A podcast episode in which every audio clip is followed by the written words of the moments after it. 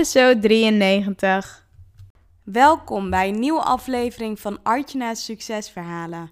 In deze bonus-episode heb ik Ilko de Boer mogen interviewen. En eh, misschien heb je het ook al voorbij zien komen. Volgende week is namelijk het event Devoted Live.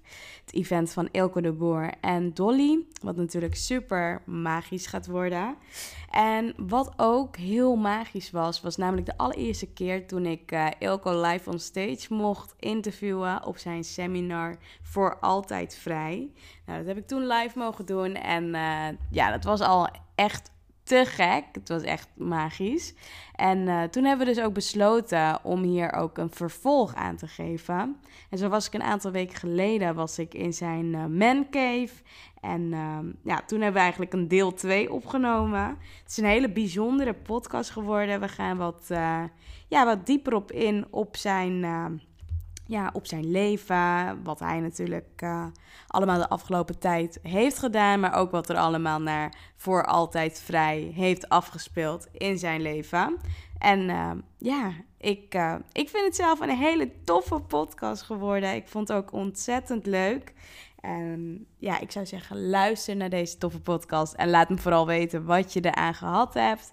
En deel het met zoveel mogelijk mensen. Nou, ik wens je voor nu een hele fijne podcastaflevering. Enjoy, veel luisterplezier en ik spreek je snel. Nou, ciao!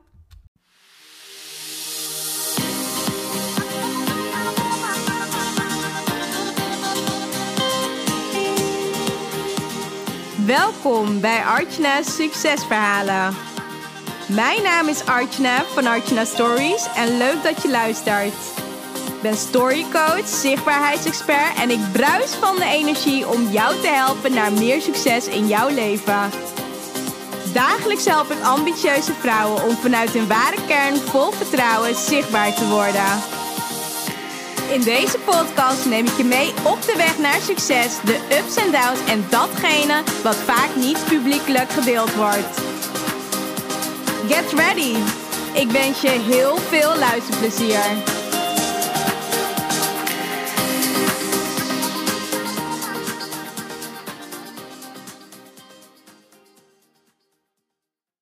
Nou, zo, we zitten weer hier voor deel 2 in jouw mancave natuurlijk. Yes. Super tof. En uh, ik heb inmiddels al uh, ja, een stuk of uh, twintig podcasten erna gehad. Maar ik moet zeggen dat ik ja, op deze podcast, of deze podcast die we samen zouden opnemen, erg verheugd heb. Mm. Dus ik ben blij dat we hier zitten.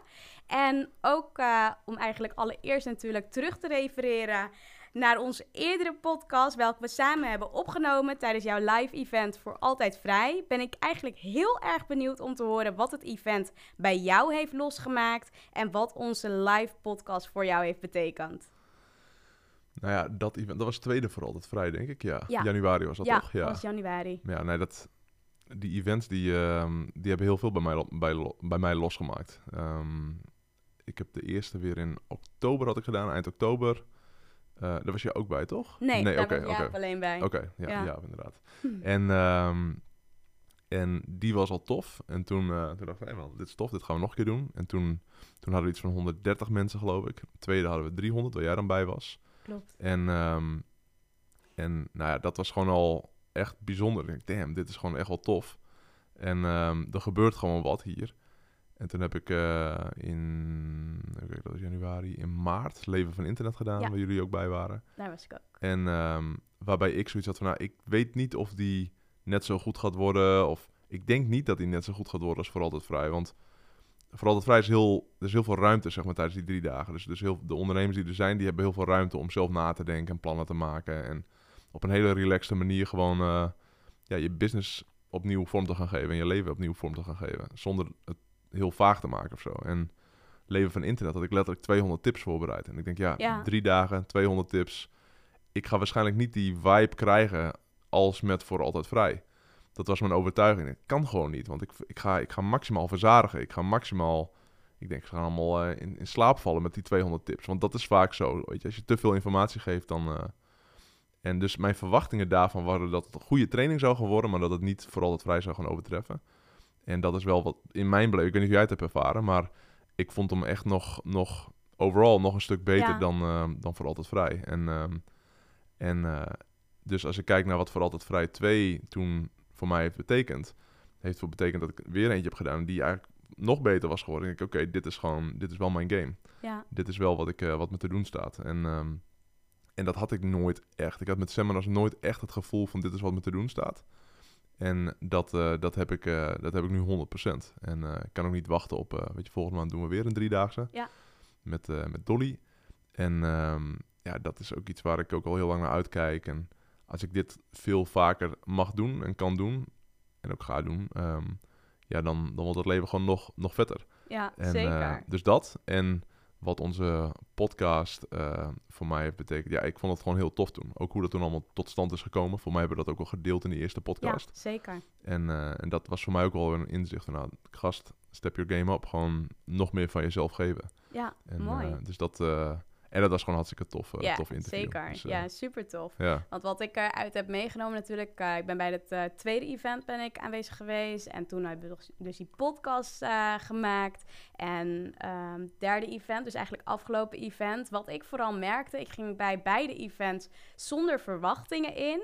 Maar ik ben dus best wel een schrijfster. Of tenminste, ik hou ervan om tijdens seminars gewoon lekker te schrijven, mee te schrijven, tips te ontvangen. En bij dus dat derde event, dus leven van internet. Nou, toen, uh, toen was ik er helemaal, ja, was ik echt helemaal uitverkocht. Of tenminste, ik was helemaal verkocht van, uh, van dat seminar. Omdat ik gewoon lekker kon schrijven en al die tips en uh, die 200 tips. Dat was echt gewoon mijn, mijn ding. En natuurlijk weet je wel gewoon best wel veel dingen. Maar om gewoon nog een keer gewoon alle informatie tot je te krijgen, tot je te nemen, dat was ik wel echt helemaal ja, ik ging echt helemaal blij weg. Ja. En het tweede, of tenminste voor jou het tweede seminar, maar voor mij het eerste. Toen had ik dat ook, maar ik had meer, ja, ik had meer dus uh, dat andere verwacht. Wat we dus eigenlijk op het derde seminar ja. kregen. Dus ik was toen, bij het derde seminar was ik helemaal fulfilled. Ja, Ja, dat was echt uh, super tof. Nou, het, ja. was, het was echt top. Ik was echt na de tijd van, damn, dit was echt heel goed. En, Ja, eh, ja. en, en wat, als je dat van tevoren op, op een gekke manier niet verwacht. Je verwacht dat het goed is, maar niet dat het magic is, zeg Nee, maar. En, eh, klopt. En dat was het wel. En wat, wat ik zelf het leuke vond, en dat is dus eigenlijk ook de reden waarom ik op een gegeven moment zei, nou, bij eh, het event van Dolly en Ilko moet ik er ook zeker bij zijn, is op een gegeven moment ontmoet je ondernemers en ontmoet je gewoon leuke mensen, like-minded people, waarmee je dan gewoon drie dagen gewoon sowieso bent. En ja, tussen tussen eigenlijk events door kun je natuurlijk met elkaar afspreken, zoals wij dat nu doen. Ja.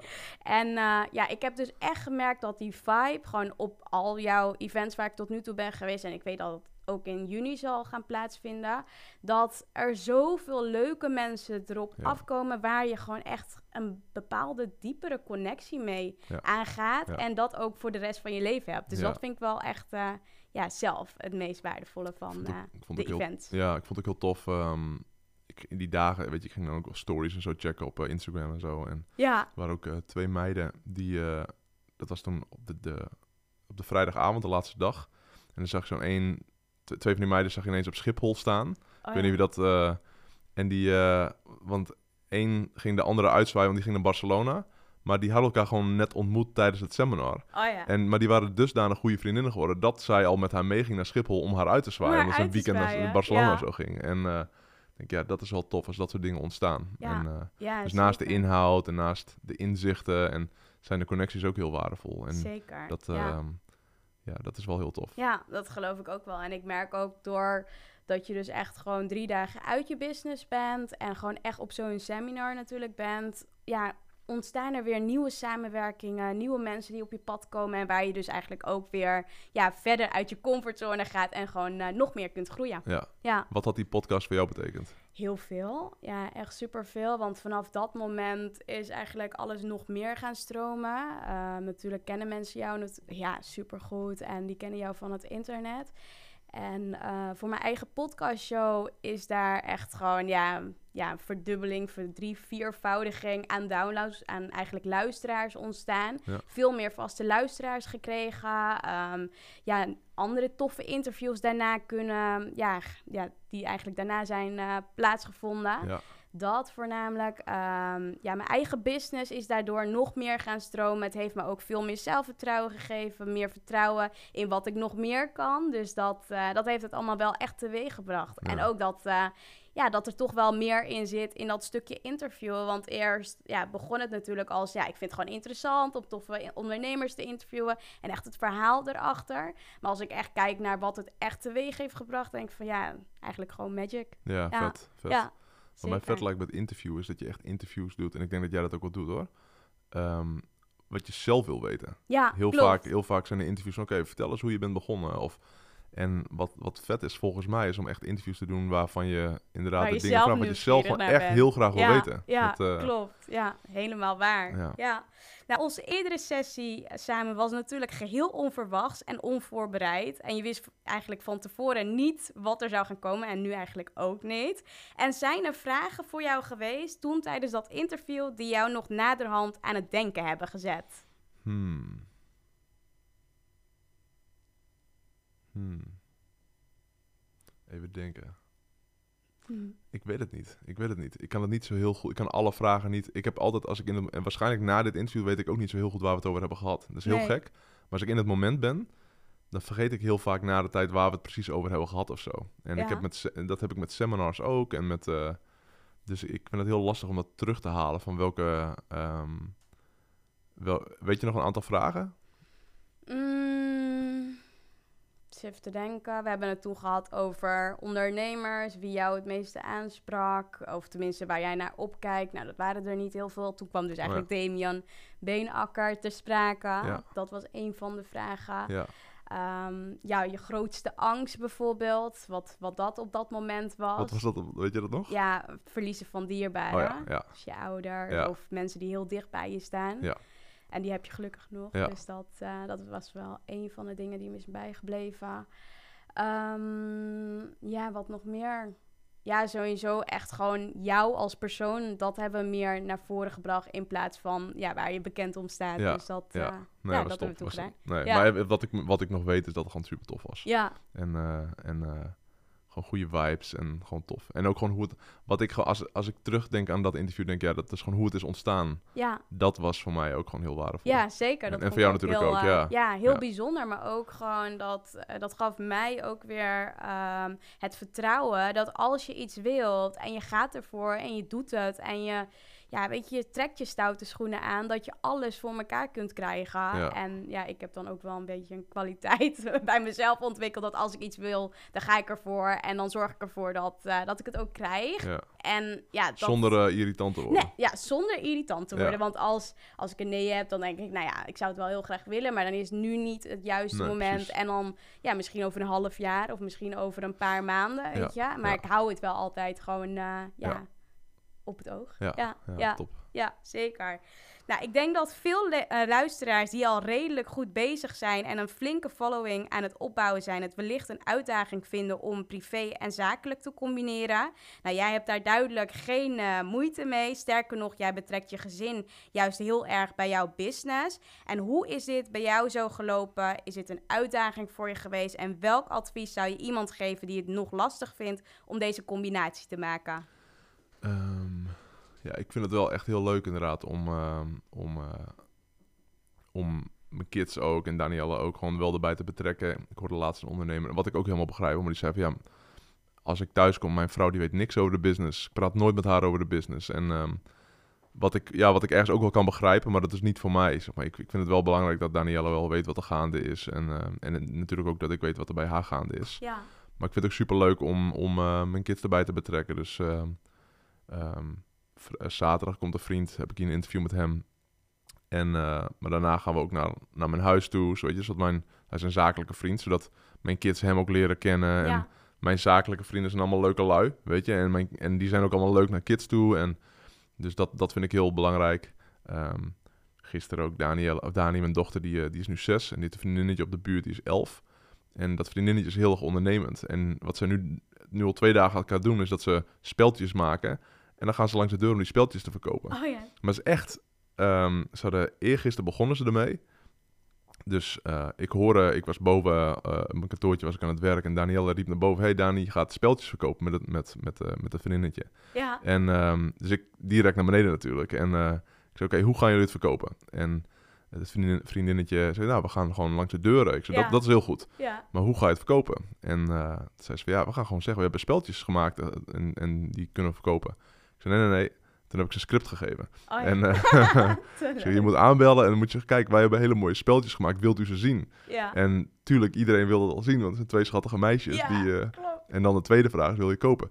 Tien minuten later kwamen ze terug, hadden ze al 7,5 euro verdiend. Super. En eh, ja, Ja. En, eh, dus dat was eergisteren, gisteren, dat is ook weer 8,5 euro verdiend. ja. En eh, ja, ik vind dat super om, om, om, dat, eh, om dat ook mee te geven natuurlijk. Ja, geweldig. Ja. ja, ik had dat laatst ook. Tenminste, ik waren twee leuke, hele kleine, schattige meisjes voor de deur die bloemetjes wouden kopen. ja, En toen dacht ik, ah, ja, hier kan je toch geen nee tegen Nee, zeggen. Dus nee. normaal zeg ik, ja, als ik gewoon mensen aan de deur heb die dan iets proberen te verkopen, of eh, ja, waarvan ik iets zou moeten kopen, denk ik heel vaak van nee, dat hoeft niet. nee. Maar als je dan twee van die hele kleine schattige Ja. meisjes voor je deur ziet, ja, dan kan je bijna geen nee tegen Nee. zeggen. En dat zeg maar Ja. om voor Dani om gewoon te leren nu dat ze gewoon aanbelt en gewoon gaat verkopen. En het gaat niet eens om verkopen, maar gewoon om, maar om mensen te benaderen.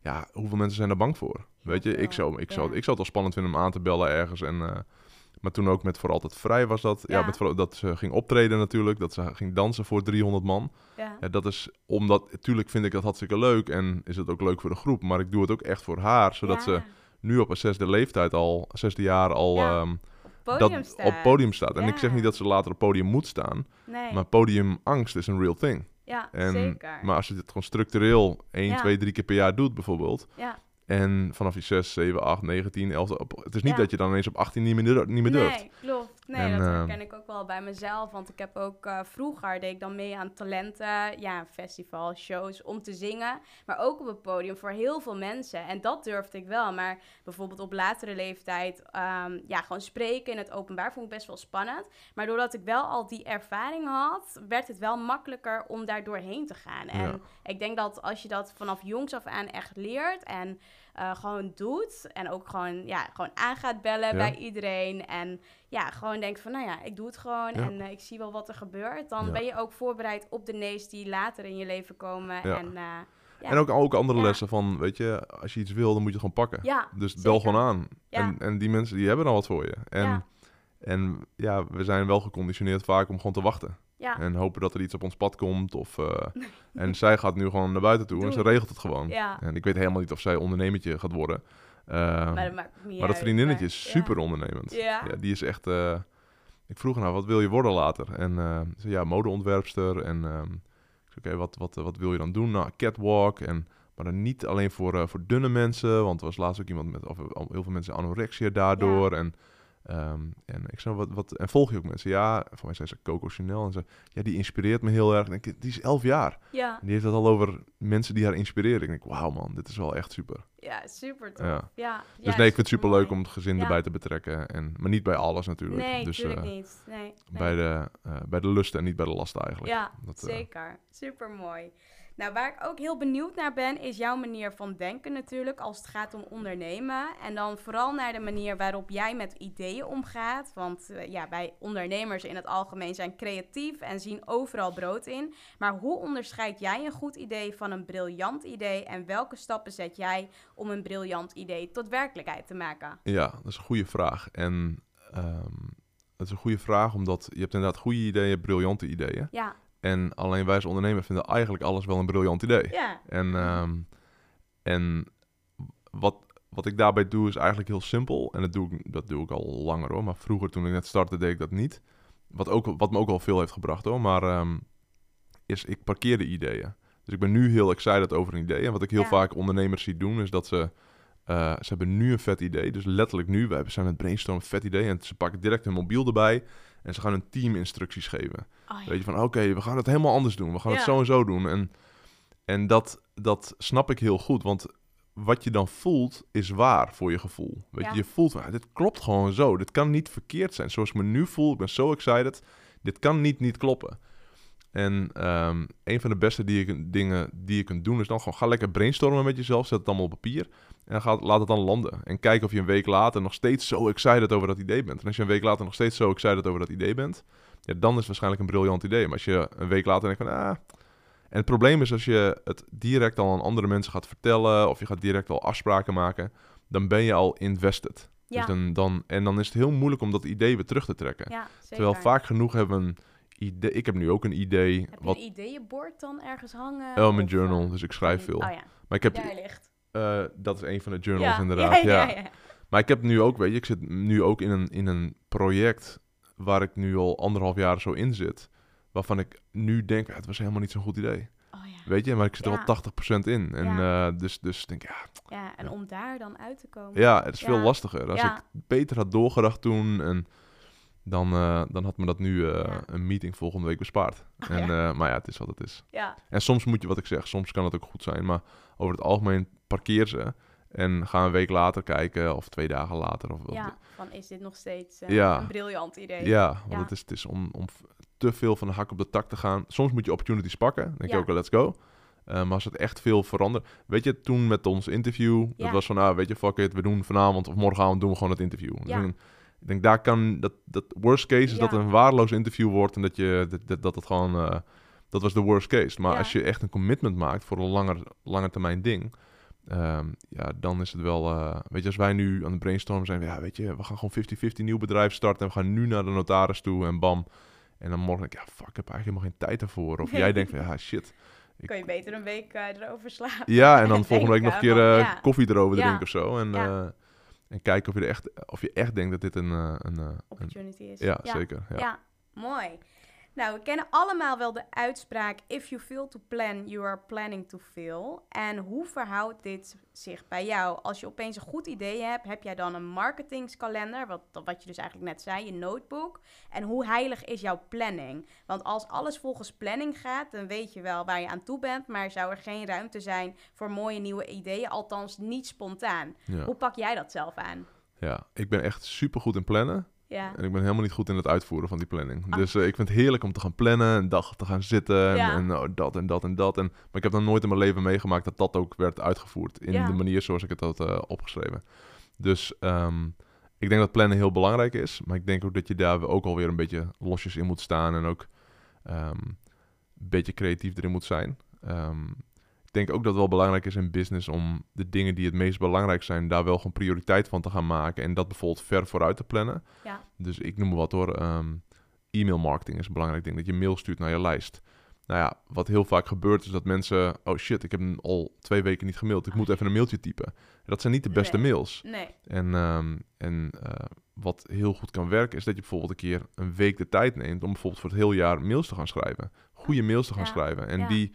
Dat je dan En dan inplant. en dan inplant. Ja. Of in ieder geval eh, soorten met van inplant dat ze klaarstaan, zeg maar. Ja, En, ehm, want een week zitten, ik denk, ja, veel van ons die zijn wel in staat om bijvoorbeeld 50 e-mails te schrijven, goede e-mails. zeker. En dan hoef je een jaar lang hoef je niet meer eh, na te denken over de e-mailstrategie.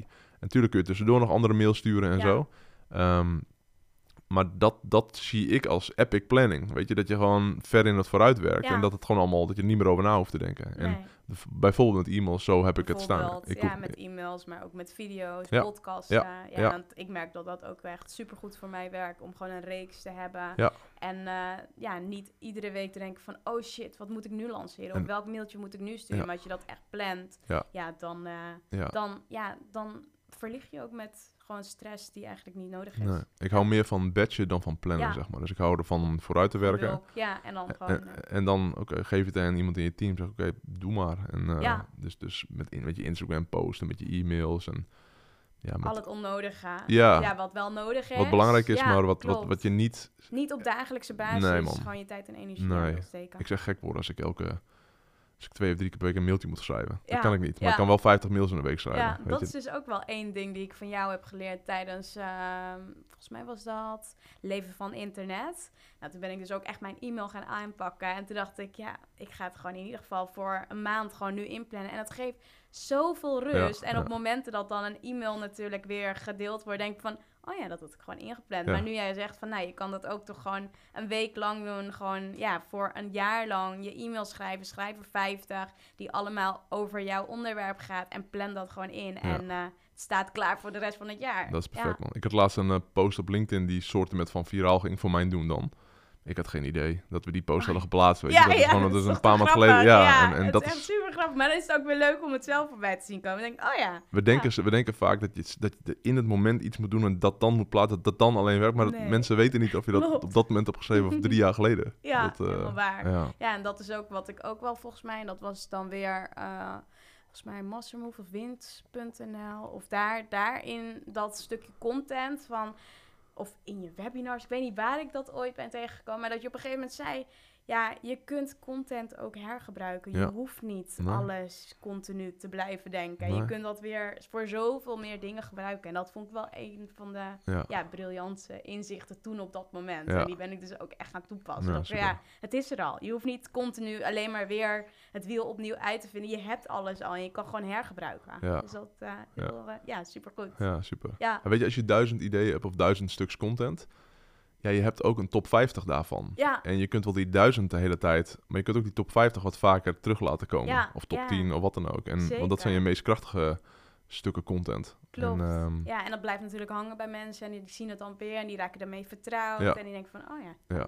En dat is wel toffe van social media. Je ziet wat werkt en wat niet werkt. Ja, dus dat, eh, je ziet direct of het werkt of niet werkt. ja, zeker. Ja, Ja, helemaal waar. Ehm, nou, jouw goede vriend Damian Beenakker, die was laatst bij me thuis. En toen hadden we een mooi gesprek over lifestyle en gezondheid. En ik weet natuurlijk eh, ja, dat je groot fan natuurlijk bent van zijn manier van leven. En wat is het mooiste inzicht dat jij ooit van hem hebt eh, gekregen? Eh, ah, het is wat wij doen, is wij we doen altijd steaksessies. Dus dan gaan we, hebben een restaurant hier in Amsterdam waar we naartoe Oh ja. gaan. En daar hebben ze hele goede steak en dan eten we veel te veel vlees. en ehm, ja, wat... ehm, ik, weet niet, ik weet niet zozeer één of twee dingen die ik van hem heb meegekregen of zo. Maar het is meer ook weer de vibes. Dus elke keer als wij zitten, dan, dan lopen we beide weg met meer clarity en meer drive. En wij connecten gewoon op een dieper level. En wij zijn met z'n tweeën gewoon een beetje gek ja, Vooral ten opzichte van de rest. Zo voelt het ook een beetje. En ehm, om met een andere gast ook een beetje gek te zijn. En ook te Mhm. voelen van ja, weet je, dit, dit, we zijn gewoon anders. En dat we helemaal te ownen, zeg maar. Omdat je gewoon beide weet van hé, hey, we zijn beide ook gewoon goed. Weet Ja. je, hij doet het goed, ik doe het goed. Op, op, eh, op eh, En op welke manier zijn jullie dan gek? nou ja, onze denkwijze. Dus, dus we denken heel anders over dingen dan de meeste mensen. Wil En- je dan het groter denken of anders? Nou, anders denken. Dus ook wel groter denken misschien. Maar dat Ja. niet eens zozeer, maar vaak anders. Hoe met Ja. dingen om te gaan en zo. En hoe, hoe, ja...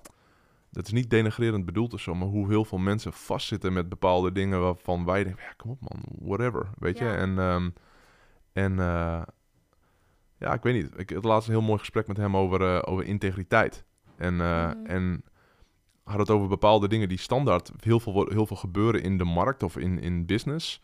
Waarvan wij beide zoiets hebben van ja, maar dat, dat kun je gewoon niet doen. Maar ik, heb, ik ken niemand die dat en denkt en eh daadwerkelijk ook doet. Dus we hadden het bijvoorbeeld over ehm, het wegkapen van personeel bijvoorbeeld. Of Oh ja. Ehm, maar ook teamleden, gewoon, dus wat wij bijvoorbeeld ehm, eh, heel veel hebben op seminars, is dat, weet je, Sebas die net binnenloopt, die, hoe vaak is Sebas wel niet benaderd door mensen, hey, kun je ook voor mij dingen doen? Oh. En wat voor hun, als ze dat vragen aan hem, is dat, is dat compleet logisch waarschijnlijk. ja, Wij vinden dat waanzin. Dat zou dat nooit, ik, het zou niet eens bij me opkomen om iemand uit zijn team te vragen, hey, kun je wat voor mij doen? Of hij, iemand uit mijn team, of dat soort dingen. En dat is een klein ding. We hadden het ook wat specifiekere andere dingen die, die op gevoelsniveau, zeg maar, bijna iedereen heel normaal vindt. Waarvan wij denken, ja, dat kun je gewoon niet maken. Nee. En, ehm, en eh, dus dat soort dingen ook.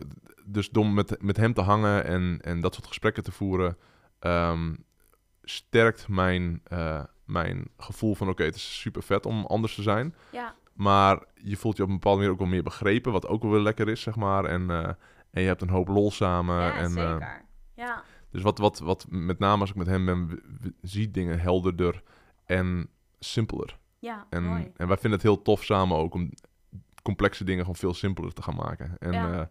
En dat is ook gewoon lachen. Ja, super mooi. Ja. En als je bijvoorbeeld kijkt, eh, als we nog... eh, Verder is een hele nare kerel hoor. Dat is een hele... Nou, dat valt wel mee. Hij was best wel aardig. En... Nee, wat ik, wat ik ook zei in... in eh, ehm, ik weet niet of ik dat, dat toen ook zei, maar ik, ik tijdens de trouwerij van hem... Hij was in Italië, Oh was ja, getrouwd. En, ja, Ja. en... ehm, en, en toen zei ik ook tegen zijn moeder van hij, hij is een van de beste ondernemers die ik ken. En niet alleen omdat hij goed kan ondernemen, Ja. maar omdat hij alles doet, zeg maar. Dus hij heeft goede lifestyle, doet Ja. veel goede dingen voor de mensen om zich heen, is gezond, ehm, is financieel succesvol, gezond bedrijf, goed voor zijn mensen, om, eh, in, in zijn team, zeg maar. Ik denk, ja, die combinatie, dus vaak met ondernemers, dat er Ja. of twee van die dingen compleet uit balans zijn. Ja, En dat is, eh, dus dat met het nare, dat is, eh, dat is een grapje. ja. nee, super mooi. En als je dus één eigenschap van wat je net hebt opgenoemd van hem zou willen overnemen, wat jij op dit moment nog niet hebt, maar wat je wel heel graag zou willen hebben, wat zou dat dan zijn? Nou, hij kan heel goed. Hij stuurde me letterlijk net een berichtje. Oh, leuk. Ehm, even kijken hoor. Even kijken. Ik ga zaterdag vijf uur achter elkaar pull-ups doen. Kom je even chillen? Even kijken hoe ver ik kom. Ik wil 1250 pull-ups doen. Oh ja. ik denk, ja, als ik iets zou eh, van hem willen overnemen, want ik ben super slecht in pull-ups. Ja. En, eh, dus, eh, dus dat zou ik wel overnemen. ja. Dus, Oh, ja. leuk. Maar voor de rest, we lijken ongelooflijk veel op elkaar. Ja. Oh ja. Fysiek niet, ehm, maar... en Qua mindset. en, echt, we hebben zoveel gelijkenissen. Ja. Ja. Tof, tof. Ja. Nou, ik stelde je deze vragen over Damien omdat ik het natuurlijk opvallend vond dat je de vorige keer zei dat je niet echt, eh, echt Nederlandse ondernemers zijn die je volgt of waar je naar opkijkt, maar dat je Damien specifiek noemde en hem ook op de derde dag van je live event op het podium had uitgenodigd. En waar ik nieuwsgierig naar ben is waarnaar of waaraan zou iemand moeten voldoen wil je deze persoon volgen? Wil ik die persoon Ja. volgen? Ehm, dat is een beetje flauw misschien, maar ik probeer echt gewoon niemand meer te volgen. Maar echt letterlijk niemand meer te volgen. Ik, de laatste tijd zit ik veel meer in een vibe van ik wil gewoon mijn eigen, Ja. meer in mijn genius, Ja, ja en, en, en eigenlijk niet meer van gedachten eh, willen veranderen, want ik weet al wat me te doen staat. Ja. En ehm, het is een beetje alsof je weet hoe je naar Parijs moet komen. Zeg maar. Je weet, oké, ik wil naar Parijs toe. En ik moet er naartoe lopen. En er is een tak in het lopen. En ik weet wel hoe ik moet lopen. Eh, maar ik ga de hele tijd kijken van of ik nog wat inspiratie kan krijgen om daar naartoe te lopen. Nee, je moet gewoon gaan lopen. En ehm, Ja. dus, dus ik ben nu, ik weet je, veel minder bezig om input te krijgen. En ik veel meer bezig met output. Dus nu eigenlijk wil ik helemaal niemand meer volgen. En ehm, niet van, oh, eh, ze zijn minder, helemaal niet. Want eh, juist misschien zelfs, ik had er wel een podcast over opgenomen deze week, over persoonlijke ontwikkeling overdoses. Mhm. Dat, ehm, dat het heel waardevol is om eh, mensen te volgen en te leren tot een bepaald moment. Ja. Weet je, op een gegeven moment weet je 95% van de dingen wel. En als je dan, tot die tijd is dat goed, als je het op, tot die 95% dingen leert van, van mensen die je volgt, dat is super. Maar als je op die 95% zit, dan is eigenlijk alle uren die je erin steekt om naar die 96 of die 97% te gaan, is een beetje een waste. En wat er ook gebeurt, is je gaat vergelijken. Ja. Dus je gaat zien van, ja, fuck, weet je, die, die gast doet het hartstikke goed. En ja, het gaat hem wel heel makkelijk af en dit en dat. En, en, ehm, en ik denk, ja, als je dat moment hebt bereikt, dan, ehm, dan, dan is het denk ik heel waardevol om persoonlijke ontwikkeling gebeuren een klein beetje te pauzeren bijna. En, eh, en gewoon aan het werk te gaan, maar ook te gaan genieten van het leven. Weet je, ik ben, ik ben net een maand eh, ben ik weg geweest. En, Ja. Maar nu ook, ik kijk geen YouTube meer, maar ik kijk gewoon films. Ik vind het vet om films nu bijvoorbeeld te kijken. Ja. Dus in plaats van dat ik anderhalf uur YouTube kijk of een podcast luister. Ja, ik, heb, ik heb, ik heb deze week Rocky ja. 1, 2 en 3 gezien. En Oh, ik ben nu bezig met Rocky 4. Die had ik nog nooit gezien. Nee. En ehm, ja, dat is vet, man. Weet je, dat is, dat is dus om en vol in de game te zijn. Dus gewoon vol te werken. En te ontspannen. En te ontspannen. En Ja. dat persoonlijke ontwikkeling gebeuren, dat je blijft er een beetje in hangen. En Ja. het fuckt ook met je mind op een bepaalde manier. En ehm, dus, dus ik, ik vind het nu heel lekker om eigenlijk niemand te volgen. En mijn eigen cocoon, mijn eigen bubbel te creëren. En, ehm, en, eh, en gewoon dan heb je ook je echt je unieke gedachten. Want ik ben ook vatbaar voor... Als ik nu iemand ga volgen die, eh, die helemaal een zen, rustgevende kerel is... dan denk ik, ah man, ik moet meer gaan chillen. En als ik dan. Gary Vee ga kijken, dan denk ik, fuck man, ik moet echt gaan knallen, weet je. En, en dat zijn twee compleet verschillende dingen. En ik denk, ja. Als je gewoon stil bent en zelf bijvoorbeeld rustig bent en weet je, misschien een beetje mediteert, en dan voel je wel van, oké, wat klopt? Wat Ja. klopt? En, en wie ben je echt? En, maar die, het is heel moeilijk om, ehm, om daar te blijven als je Als je steeds van die prikkels mensen, krijgt. ja. En die, dus ik, ik, ik ben gewoon steeds bewuster van wat de impact is van die prikkels. Ja. En ook dat kan. Het is een, weet je, je kunt bijna een voldaan gevoel kijken als je een uur lang fitnessvideo's kijkt. Denk ah man, terwijl je bent niet naar de gym geweest. Nee. En, eh, en, en, en na, aan het einde van de dag ja, heb je toch een beetje een onbestemd gevoel. En ja. dus om niet die fitnessvideo's te kijken, maar wel gewoon naar de gym te gaan, dat is een beetje waar ik nu zit. Ah, En dat noem ik dat, dat is dan een beetje een metafoor, maar Ja. ehm, daar dus, dus op dit moment, ehm, ja, volg ik. En als ik wel iemand zou willen volgen, dan het moet gewoon real zijn. Dat is wat ik vet vind. En. En daar hou ik van. Als iets real is, Ja. dat, eh, dat vind ik gewoon tof. Tof. Ja. Nou, je vertelde net ook al dat je net van eh, uit Amerika natuurlijk komt. En volgens mij heb je weer allemaal interessante mensen ontmoet in Amerika. En wat is nou volgens jou de overeenkomst tussen al deze mensen als je het bekijkt vanuit oogpunt skills? Ehm, het zijn goede denkers. Ja, En, ehm, en ze weten goede mensen om zich heen te vinden die dat dan vervolgen, die, zich, die Ja. daar dan aan kunnen ehm, helpen om dat uit te voeren. bedoel je dan qua denkers dat ze continu in hun hoofd zitten of juist niet? Nee, ze hebben goede ideeën Ja. en ze snappen wat goed is en wat, wat, wat niet helemaal juist is. En, en op basis daarvan maken ze de juiste keuzes, vinden ze de juiste mensen om zich heen en kunnen ze mooie, mooie dingen eh, ontwikkelen. Ik was, eh eergisteren was ik in Londen bij, eh, ik had een lunch met Dan Sullivan. En Dan Sullivan is, ja, ik vind hem een beetje de godfather of, eh, of entrepreneurship. Hij is een Mhm. man van 75 en ehm, ja, gewoon echt een, echt een koning gewoon. En, ehm, en, eh, en hij heeft zo'n uitspraak, is who not how. En, ehm en ook een boek dat heet Who Not How. En als in van oké, wie in plaats van, van hoe. En, Ja. en daar zitten wij compleet op één lijn ook. Want ik doe ook het liefste niets. En ik doe dit het liefste gewoon lullen. Weet je, gewoon Ja. een beetje nadenken, een beetje lullen. En ik denk ja, als ik dat kan doen, een groot gedeelte van mijn tijd, dan, eh, dan ben ik gewoon een blij man. Ja. En dan ben ik ook nog een keer productief. En, ehm, maar een goede ondernemer, die, ja, die heeft goede ideeën. En dan vervolgens hoe en not how. Weet je, jullie kwamen hier net, waarom in mijn beleving om vier uur een afspraak. En toevallig was ik op kantoor, omdat ik even iets moest checken. En het is nu elf uur, of elf uur Ja. begon dit, eh, deze podcast. En ik ging net even met jullie chillen, een kopje thee drinken. En ja, jullie zagen het misschien wel, maar dit alles wat we nu zien, deze hele podcast setting, dat werd gebouwd. Maar je hebt mij niet te horen zeggen, hey, eh, je moet, wil je dat doen en dat doen en dat doen. Maar dat is zeg maar het who not how. Dat, dan, dat je gewoon in je zone of genius kunt blijven zitten. Dus dat je niet bezig hoeft te zijn met al die bijzaken. Ja. En dat je gewoon je ding kunt doen. En, Ja. ehm, en dat is... eh, dus ik denk, goede ondernemer, die, eh, die, die snapt dat heel goed. Ja, super mooi. En heb jij zelf ook een strategie om snel nieuwe skills aan te leren? En kun je daar misschien iets meer over delen?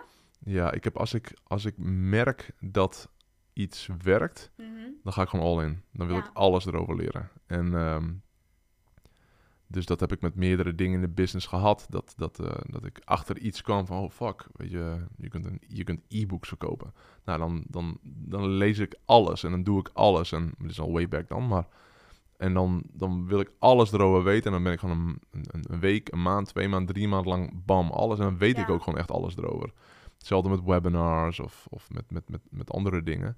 En dus ik ben echt iemand van all in or all out. Dus, eh, Ja. dus mijn strategie is als, als bij mij het lampje brandt ineens in mijn hoofd, dan ga ik all in. En dan, dan eh, en niet dat ik daar discipline voor nodig heb, want ik, ik, kan, ik kan niet anders dan. En ehm, dus, dus dat eigenlijk gewoon echt de vol in als, ik, als iets Ja. me overneemt. En dat is ook wel tof natuurlijk in business. Dat als iets je overneemt, dat je er gewoon vol in kunt gaan staan. Ja, zeker. Dus wat je ook aangeeft is dat eh, kennis gewoon heel belangrijk is, maar dat je dan eh, wel echt al in, in de game moet eh, Ja, stappen. Ja, en kennis zeg maar ehm, specifiek, of kennis zeg maar die je kunt toepassen, die belangrijk voor je Ja. is, dat is belangrijk. Dus dat, En het ook echt implementeren. ja, Ja. En, imp- en, en ook niet alles willen implementeren. Dus nee. Ik zeg ook wel eens van het slechtste wat je kunt doen, bijvoorbeeld als je naar een seminar gaat, is dat je alles wil gaan implementeren.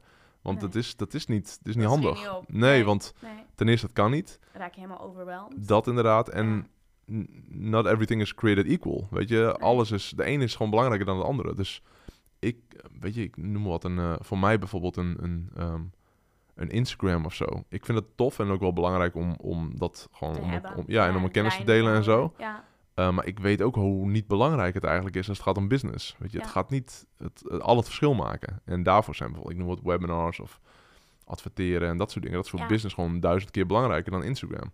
En uh, met Instagram ga je niet je huur betalen, maar met, met webinars en dat soort dingen bijvoorbeeld wel. In mijn geval dan. ja, Weet je, maar je hebt ook hele grote influencers die miljoenen volgers hebben. Ja, voor hun is Instagram de game. Voor mij is Instagram bijvoorbeeld niet de game. En, ehm, en ik, ik kan er alles aan doen om het wel te game, maar dan, dan is het marginaal ten opzichte van andere dingen. Dus, dus ehm, je moet niet alles willen doen. Je moet kijken wat is het allerbeste voor je. ja. En, ehm, en hoe kun je daar echt volop gaan. Ja, zeker. Ja. Super mooi. En eh, nou, om dan toch weer bij het stukje consumeren of produceren te komen, hoe kom je dan aan nieuwe ideeën als je alleen maar produceert? Ik denk hoe meer je produceert, hoe meer je kunt produceren. Weet je, hoe meer je ideeën je krijgt. En dus ik, heb, ik zit nu er een beetje in van ik wil, want ik heb nog best wel veel dingen die ik eh, moet slash wil produceren, dus, dus creëren. Ja, Ik heb het gevoel dat als ik dat heb gecreëerd, dat daarna gewoon nog een veel diepere laag komt van, van eh, wisdom, van knowledge. Wat ik dan, ik denk dat mijn beste werk niet is mijn eerste bewijzen van 100 video's die ik ga maken, maar mijn 101ste video. oh ja. En ehm, dat, dat, dat wordt mijn beste je video. Je zit in de flow, maar je, je, je graaft ook dieper. En Ja. ehm, is hetzelfde als je ideeën gaat opschrijven. Als je 20 minuten gaat schrijven, je beste, knowledge, beste, beste nuggets, dat zijn niet de eerste 13 minuten. Zeg maar, misschien niet eens de eerste 16 minuten, maar de laatste 4 minuten, dan komen er dingen waar je niet heel vaak over nadenkt, maar doordat je dieper gaat, dat je tot de beste ideeën komt. En dus, ehm, dus hoe dieper je gaat, hoe verder je gaat, ik, weet, ik kan me niet voorstellen dat een content creator die van nature een content creator is, dat hij op een gegeven moment denkt van ja, ik heb nu alles wel gedaan, ik weet het niet meer, zeg maar. Het is gewoon Nee. hoe, ja, je- als het goed is, groei je ook weer door naar Ja, een ander level zeker. en heb, heb je andere inzichten. En als iemand toch zijn ideeën kwijt is, wat voor tip of eh, ja, eigenlijk tip zou je willen geven aan ik zou het wel lekker vinden. Geen idee. Geen ideeën meer. Eindelijk eh, beetje het hoofd leeg. Een beetje op de bank kijken, Rocky kijken, heerlijk. Oh, ja. Ja, ja. Dus nee, maar als je, ja, ja, als je echt geen ideeën meer hebt, ehm, dan, ja, ik weet niet, ik, weet, niet, ik denk dat je dan ook niet echt die, of, of het is een, een fase in je leven, dat kan natuurlijk ook, hè, als je Ja. gewoon echt vermoeid bent Ja. of je hebt stress of wat dan ook, weet je, als je, als, als je daar in die fase bent, heb je ook niet de beste ideeën. Dat heb ik ook, weet je, als ik een Ja. moeilijke periode heb, dan kom ik ook niet tot de meest briljante ideeën. Ehm, dus of het is gewoon even rust nemen, ja. Ehm, maar als je lekker in je vel zit en je hebt goede energie, dan denk ik dat het wel blijft stromen. En als het niet stroomt, dan ja, dan, je, kunt altijd, je kunt altijd prikkels opzoeken waardoor je weer op nieuwe ideeën komt. Ja, Ja. zeker. Super. Nou, zoals de meeste mensen weten, heb jij natuurlijk drie prachtige kinderen van jouw vrouw Daniella. En met alles wat je doet, geef je ze natuurlijk een geweldig voorbeeld aan, eh, aan je kinderen. Maar wat is nou echt wat je zou willen, ja, wat je echt aan je kids wilt geven? En wat vind je echt heel belangrijk dat ze van je meekrijgen? Ik denk vertrouwen. Ik denk vertrouwen. Dus dat, eh, ehm, dat ze een vertrouwd gevoel hebben. En dat, ehm, ik denk als je dat hebt van Mhm. nature, dan, of van het, of dat het aangeleerd is, maar als je, als je vertrouwt, jezelf vertrouwt, ook andere mensen vertrouwt, ehm, dat dat een enorme win is. En ik ben zelf heel makkelijk van vertrouwen. Ik ben, ik ben meer van vertrouwen en dan als het fout gaat, dan, weet je, dan, dan kom je erachter in plaats van Ja. wantrouwen. En ehm, het is niet dat, ik vind mezelf helemaal niet naïef, dus ik, ik heb een goede gut feeling wanneer het gaat om, eh, om of iets wel klopt of niet klopt, denk ik. Ja, Ehm, maar vertrouwen is wel een. eh, dus, en dat, als je dat hebt, dan, dan kun je zoveel dingen. Weet Ja. je, dan bijvoorbeeld het voorbeeld van Dani dat ze op het podium staat. Ja, dan heeft ze vertrouwen, want dit wordt gewoon epic. ja, Weet je, er zat er echt geen enkele twijfel. Er zat alleen maar zin in. En dat is vertrouwen. En, ehm, en dus ik ben daar wel heel eh, bewust mee bezig, zeg maar, met de kids. Van, eh, en Danielle ook, weet je. Danielle zal nooit iets beloven en dat niet waarmaken. Dus als zij iets heeft beloofd dat helemaal niet uitkomt bijvoorbeeld... Nee. dan doet ze alles om dat wel te doen, zodat de kids Ja. weten van... oké, ja, het klopt wat ze zegt. En ze doet wat... eh, dus, dus als ik... ehm, als ik iets in hun kon instillen, dan is het, dan is het vertrouwen. vertrouwen in Ja. jezelf en in anderen. Ja, ja, en overal gewoon vertrouwen. Vertrouw ook dat het goed komt, dat het, dat het, ja, dat het goed is en dat je niet al te veel zorgen hoeft te maken en wel dat je scherp moet zijn en maar gewoon ja, vertrouwen eigenlijk. Mooi. Ja, Ja, super mooi. Ik denk dat dat ook wel heel belangrijk is. Ik heb natuurlijk een andere, ja, ander verleden gehad. En ik merk wel dat dat een stuk is wat je toch wel, als je dat niet goed meekrijgt. Of als je gewoon hele andere dingen meemaakt in je leven. Dat dat ook wel echt iets waar je doorheen moet gaan breken. En wel dat stukje moet gaan leren vertrouwen. En op jezelf, maar ook op anderen. Want Ja. dat, eh, dat kan inderdaad, je, ja, het, hoe zeg je dat? Ehm, jouw, ja, eigenlijk jouw kijk op de wereld kan in ene zo veranderen als Ja. je dat vertrouwen niet Nee, hebt. man. Nee, Nee, nee, dus en- dat kan eh, inderdaad anders werken als Ja. je dat eh, niet meekrijgt. Nee, en dat, Is, dat, dat, ja, dat is zwaar, man. Ja, En dat werkt, dat werkt gewoon niet, dat werkt gewoon tegen je. ja en, ehm, zeker. En het is moeilijk in dat, dat wat, wat je volgens mij eh, ook aangeeft. Het is gewoon, het is niet makkelijk om vertrouwen weer terug te winnen. Nee, En, nee het is eh, echt een eh, journey waar je ja, ook doorheen gaat. Ja. En gaandeweg ontdek je wel dat, dat er meer mensen zijn die je kunt vertrouwen. En dat je daar ook op kunt rekenen. En dat ontdek je wel gaandeweg. Je natuurlijk ouder wordt Ja. en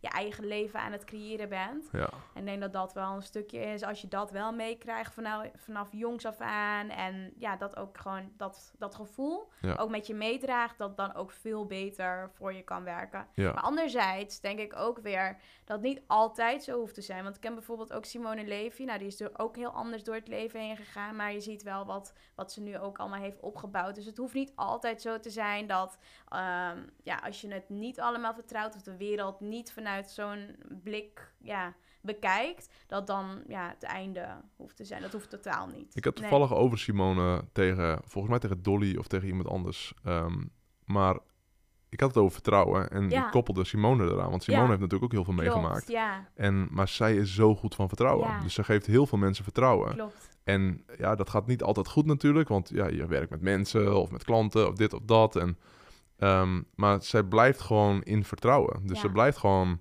mensen vertrouwen. En daardoor zie je ook dat ze snel stappen kan maken. Ja, en dat ze snel Zeker. dingen creëert. En ja, en natuurlijk gaat dan niet alles perfect. En, ehm, maar eh, ja, het is heel fijn om, om ook als je een, eh, eh, een leider bent of een ondernemer bent of wat dan ook, dat je je mensen vertrouwen geeft. En dat de mensen ook weten van, ze geven me gewoon het vertrouwen of hij geeft me gewoon het vertrouwen. En zij is inderdaad een mooi voorbeeld van iemand die, eh, die natuurlijk een en ander heeft meegemaakt. Ja, zeker. Wat je ook in het boek kunt lezen. En, ehm, en, eh, maar wel, het vertrouwen is, is zo volledig aanwezig bij haar. Bij haarzelf, maar ook naar mensen om haar heen toe. Ja, En dat is, eh, dat is wel mooi. Ja, Ja. supermooi. Ja. Ja. helemaal waar. En oh ja, waar ik ook wel benieuwd naar ben, is komen jouw kinderen hier wel eens in deze man cave? Of is dat echt 18 plus of juist helemaal niet? Nee, we hebben... eh, wacht, ik wil ik het laten zien ook. Even kijken. Nee, ik ga het niet laten zien trouwens. Ehm, eh, maar ik heb laatst twee video's met Dani, Dani hier opgenomen. Dus we hebben een slime video opgenomen. natuurlijk, ja, ja, ja, ja. ja. Dus, strakjes nog even ja, ja, nee, maar die ja, is echt ja. super. Dus we hebben een kanaal Ja. op YouTube, maar dat is niet... niet, niet, Niet voor iedereen. Sebas had ook in de, in de, in de omschrijving bijgezet eh, met papa Ilko de Boer. Ik zei nee, dat Ilko de Boer moet eruit. Ik wil juist niet dat... eh, Dat Maar, iedereen eh, het kan vinden. Nee, maar heel vaak komen ze langs. Weet je, Danielle Ja. komt hier met de bakfiets langs en dan wordt er aangebeld. Ik, wie is dat? En dan komen de kids even binnen. En, Ja. en die vinden dat ook hartstikke tof. Weet je, die, dit is gewoon. ja, je hebt hier alles wel een beetje. En, en dus, dus nee, ik, ik vind het super leuk als ze langskomen. Ja, super tof. Ja. Ja. heel leuk. Nou, nu we het toch over, even over jouw bijzondere mancave hebben. En het is inmiddels al een beetje een begrip in Nederland geworden. Iedereen wil nu opeens een mancave of een queen cave hebben. Wat is het meest bizarre wat ooit hier binnen is gebeurd? In deze mancave. Ja, dat kan ik natuurlijk niet zeggen. Ehm, even kijken. Wat is het meest bizarre? Dan moet je eigenlijk, wat is het meest bizarre wat hier is gebeurd, eh, zoals?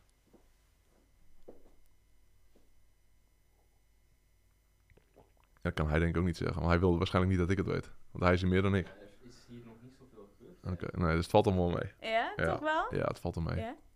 Ja, maar het komt wel. We gaan echt wat toffe dingen doen. Oh, Er komen, echt, eh, er komen hier steeds vaker artiesten om op te nemen. We hebben hier natuurlijk een studio ja, daar gebouwd. dacht ik net aan. Dacht, Ja. ja. is er misschien ooit. Ja. Ja. Oh jawel, we hebben een hele, hele, waarvan we de naam niet gaan noemen, een hele bekende Nederlandse influencer die, eh, die hier regelmatig komt. Oh, super. En ehm, dat is wel heel grappig. Meerdere. Ja, meerdere, maar er is eentje die echt gewoon die iedereen wel kent. ja? En ehm, dus dat is wel tof. Dus we hebben hier gewoon een beetje een plek gecreëerd waarbij mensen ook die wij vertrouwen, die hier langs kunnen komen. ja. En eh zijn nou, studio sessies hier en ehm, en ik ga meer interviews doen. Dus we Oh hebben ja, nu, eh, dus zometeen hebben we dan over eh, een uurtje zo hebben we Def P. Die, Ja. eh, en, eh, maar eh, ook heel veel andere toffe artiesten die, eh, met wie we ook toffe gesprekken gaan voeren. En ehm, dus er zullen ook steeds vaker toffe lui langskomen. En, Cool. ja, dus dat is- Ja. en ik wil, ehm, ik wil hier eigenlijk, ehm, ik weet niet of we het elke week moeten doen, maar ken je die Sunday Service van eh, Kanye West? Mm, Heb jij dat gezien, Jaap, of niet? Nee.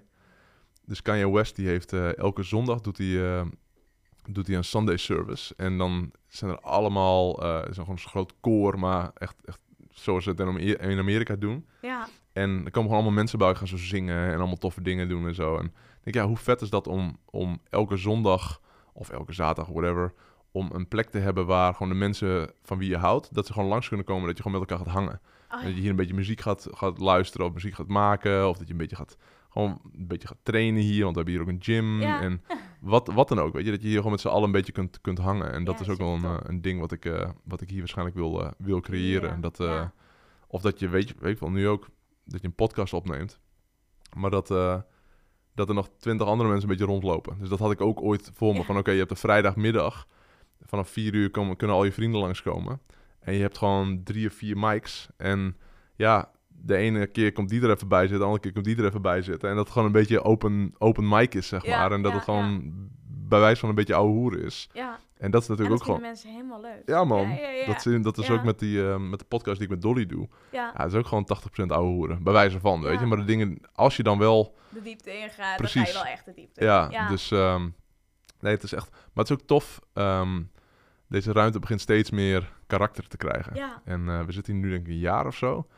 En we hebben het eh, een half jaar geleden helemaal laten verbouwen. En, ehm, en eh, het, is ook, het is ook een beetje rommel nu en zo. Niet dat ik dat per se wil. Dat is meer Ja. Sebas' fout. Maar eh, nee, Sebas zijn, eh, zijn skillset. En, ehm, en ik zelf ook hoor. Ik ben ook helemaal niet netjes. Maar ehm, het, het, het krijgt een beetje karakter. En, en dat is ook gewoon tof. Ja. Dat is ook gewoon tof. ja super mooi. Ja. En ja, nu we hier toch zitten, ik ben ook best wel benieuwd. Wat is nou jouw meest schaamtevolle moment geweest hier? En wat je alleen met mij zou willen delen en met niemand anders? Hmm, mijn meest schaamtevolle moment hier. Dat is wel een interessante vraag. Hmm, damn it. Als ik hem zou hebben, dan zou ik hem echt geven hoor.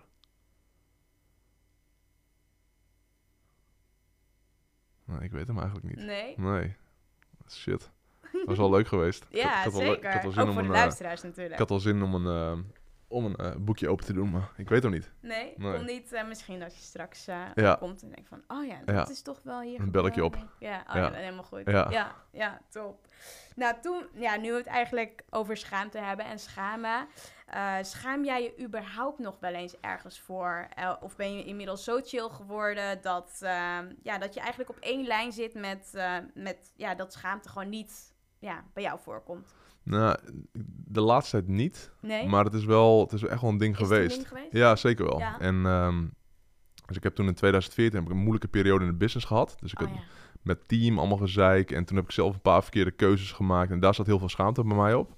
ja, En schaamte en schuldgevoel, dat zijn echt twee fucking zware emoties. Ja. En ehm, dat heeft, en dat zie ik ook bij mijn zoon. Dat is heel mooi. Otis, die ehm, als hij hetzelfde ervaart, dat hij bijvoorbeeld zich schuldig voelt of schaamte ervaart, dan, dan is hij ook helemaal van het padje af. ja, En ik heb dat ook. Ik kan niet, als ik weet dat ik verkeerd zit, ja, ehm, dan kan ik dat niet zo even van me afschudden of zo. En ik, oh, nu weer door of zo. Dat gaat echt in mijn, in mijn lijf zitten bijna. ja, Dus dat, dat, eh, dat is wel een tijd, tijd een, een onderdeel van mij geweest. Ja. Waarvan ik toen, op dat moment, toen het een onderdeel van me was, niet helemaal kon begrijpen waarom, waarom voel ik me zo zwaar, zeg maar. En, Ja. ehm, en dat, eh, dus nee, schaamte is wel echt een, eh, een real thing. Alleen ik ben blij dat ik het, laat, dat gevoel, die emotie de laatste tijd weinig ervaar. Ja, super mooi. Ja, En nu eh, weet ik ook dat als je bijvoorbeeld schaamte ervaart of eh, ja, een schuldgevoel naar anderen, dat het ook wel kan blokkeren in het succes, bijvoorbeeld in je business. Ja. En stel dat luisteraars nu luisteren en denken van, nou ja, ik, ik schaam me best wel voor bepaalde dingen die gebeurd zijn in het verleden, of ik schaam me best wel voor de stappen die ik gezet heb. En dat blokkeert, eh, blokkeert hun eigenlijk in hun eigen succes. Wat voor advies heb jij dan voor deze luisteraar, hoe hij of zij hiermee om zou kunnen gaan? ja dat is echt een super goede vraag. Ehm, en ik, ik heb wel een antwoord, maar ik weet niet of die voor iedereen relevant is, maar wel voor veel mensen. Joe Polish die, eh, die zegt altijd: You're as sick as your secrets.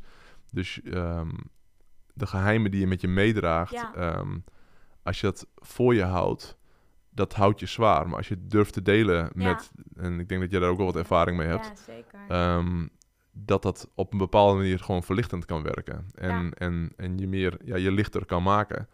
En ehm, dus probeer het met mensen erover te hebben. En doordat je het benoemt wordt het al lichter. Ja. Wordt het al makkelijker. En eh betekent niet dat het helemaal weg is dan.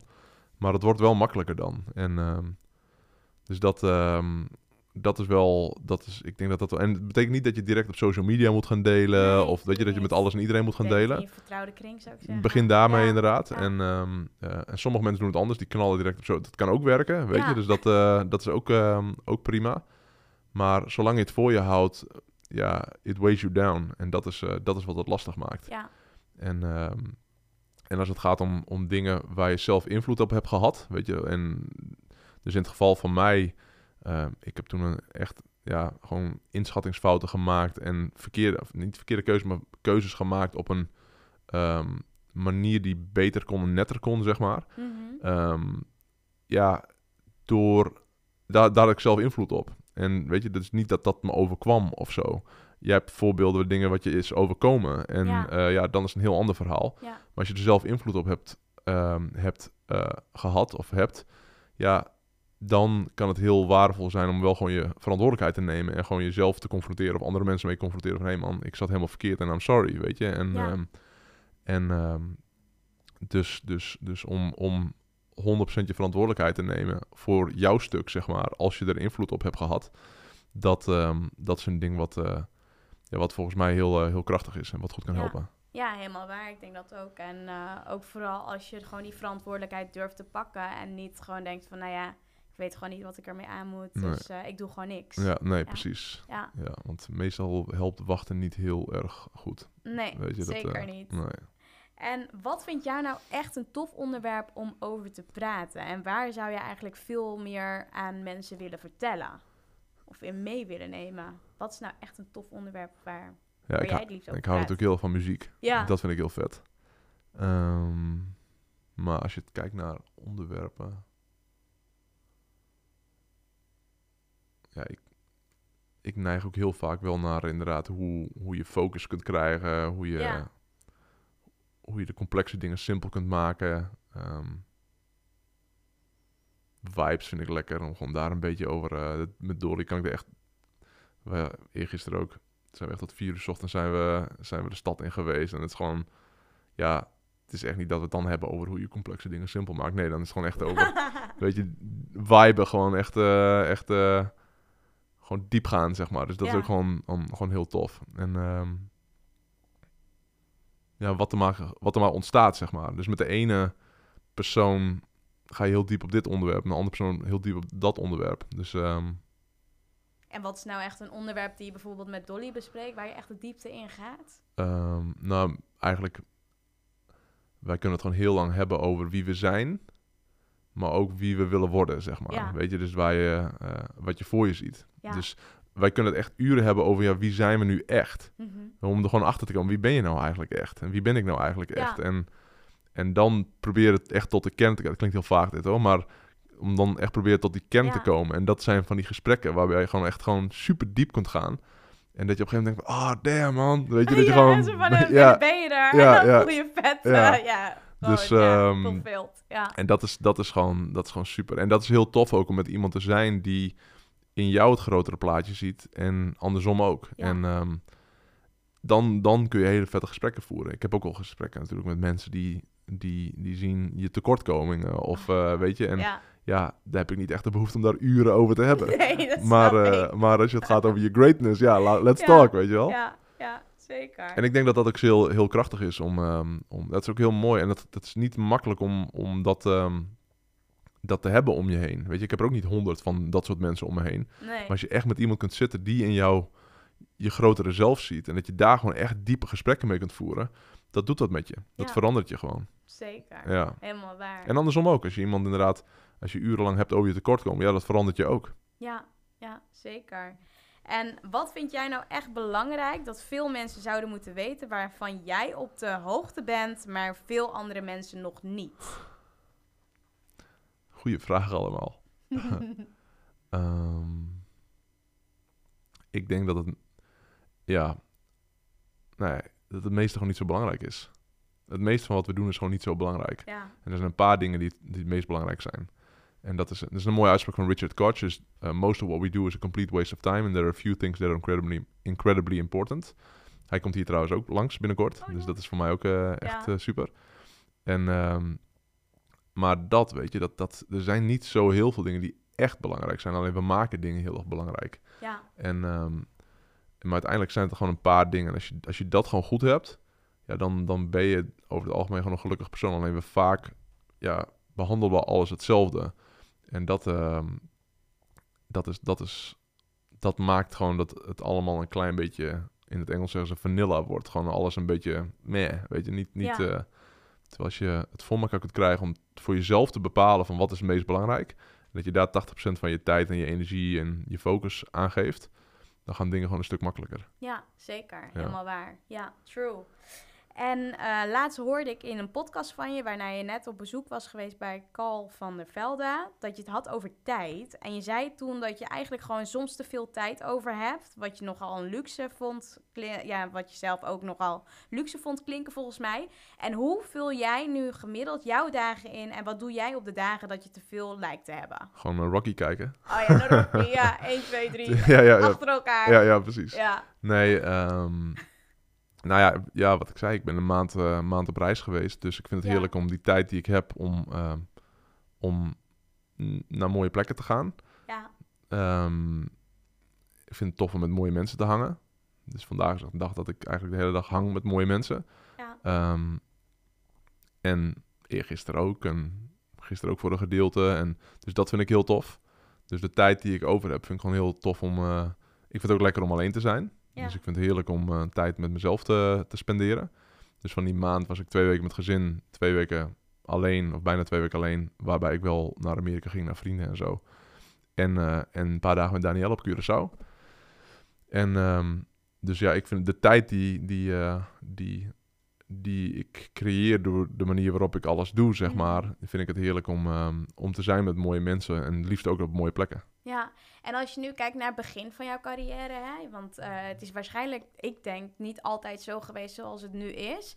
Hoe besteedde je toen je tijd? Was dat ook dat je gewoon veel tijd toen al doorbracht met eh, de mensen die je lief hebt? Of was dat toen anders, dat je echt full focus aan het eh, produceren was? Ik denk dat het altijd wel een beetje zo is geweest. Dus ik, ehm, ik heb wel fases gehad, twee keer of zo. Toen in 2014 ergens en in 2008, dat het te druk was allemaal. En dat ik een, een situatie voor mezelf had gecreëerd waar ik gewoon niet goed op ging. Ja, En dat je dan ineens minder tijd spendeert bij je ouders of met je, met je vrienden of, dat, of met jezelf. Ehm, maar daar kom ik dan heel snel achter van, joh, dit is echt niet voor mij. nee. Ehm, maar ik heb het eigenlijk... Voor mij is vrijheid gewoon altijd een, een heel belangrijk ding geweest. En, ehm, en ook hard werken vind ik heerlijk, hoor. Dus dat is... Dat is maar niet overcommitten aan dingen die, ja, die gewoon me niet echt dienen, zeg maar. Nee. En dat is een beetje wat ik net ook bedoelde. Dat ik, dat ik denk ik, eens een skillset van mij is dat ik wel begrijp wat is het meest belangrijk en wat is minder belangrijk. En daardoor kan ik gewoon best wel chill zijn en gewoon focussen op een paar dingen in plaats van op alle dingen. Ja, En wel door die paar dingen gewoon heel veel dingen gedaan krijgen. ja, En, ehm, dus ik heb het eigenlijk altijd wel, ehm, wel ehm, voor een groot gedeelte wel gehad eigenlijk. Ja. Dus ik, ben, ik, had, ik had eergisteren ook nog met Dolly erover. We gingen, we gingen toen, bijvoorbeeld 2004, 5, 6, 7, gingen echt gewoon heel veel op stap bijvoorbeeld. Gingen heel Oh. veel eh, in Groningen, gingen we toffe dingen doen. En, maar ook altijd wel veel op vakantie en, en, en dat soort dingen. Dus, ehm, en dat is ook wel wat ik, wat ik ja, ook in mijn webinars en zo mensen een mindshift mee probeer mee te geven. Is bijvoorbeeld geld. Weet je, Ja. geld is, is een ding wat, wat, ehm, wat best wel beladen is bij heel veel mensen. Maar het, het ja, en het klinkt heel arrogant wat ik nu zeg, maar ik Mhm. ben altijd goed geweest in geld verdienen. ja, En doordat ik daar altijd goed in ben geweest, ehm, heb ik ook wel altijd die vrijheid voor mezelf. Ja. En niet altijd, maar voor een groot gedeelte van mijn leven die vrijheid kunnen creëren. En, en dat is ook een van de dingen van, oké, ehm, wat is het meest belangrijk? Nou ja, het is, echt, het is ongelooflijk belangrijk, weet Ja, je. En zeker. doordat je dat goed doet, kun je die lifestyle hebben. En ja, dus ik vind het, ehm, ik vind het altijd moeilijk om, om te zien als mensen daar eh, allemaal ja. rare gedachten zo- ja, ja, ja. of denken dat het verkeerd is. Ik denk, ja, het is, het is zoals ik het ervaar, het is alleen maar bliss. Weet Ja. je, het is alleen maar mooi. Je helpt de mensen mee, je hebt zelf een goed leven ermee, je gezin, gewoon alles. Ja. Weet je, ik denk, dit is toch ongelooflijk waardevol. En vervolgens voor mensen om dan te zeggen, ja, dat is echt niet goed. Ik denk, ja, ik snap Ja. het niet. dus eh, om terug te komen op de vraag die je eerder stelde, wat is een ding wat jij weet, wat andere mensen niet weten, is dit Nee. het eigenlijk ook wel, voor een groot gedeelte. Dat geld is gewoon een gamechanger. Het is gewoon echt een gamechanger. En als je dat kunt maken als je daar goed in wordt, dan, Ja. dan verandert je leven. Ja, zeker. En als je dan weer, eh, als we iets meer doorgaan op het onderwerp geld. Je geeft aan van hè, geld kun je maken, je kunt het leren. ehm, ja, je kunt daarmee natuurlijk je mooiste leven creëren.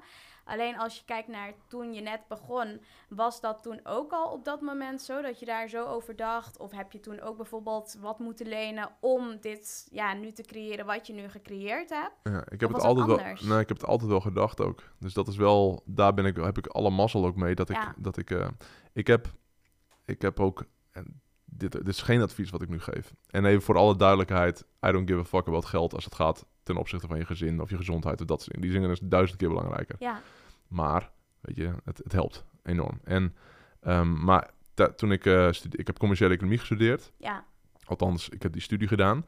En, ehm, en ehm, ik heb toen al, en nogmaals, dit is geen advies, disclaimer. Ik heb al ingeleend bij Ja. de IBG. Ja. Ik heb gewoon, eh, wat was het, uitwonend was het dan. En, ehm, en maximaal wat ik kon ja, lenen. Je kon lenen, Alles, alles.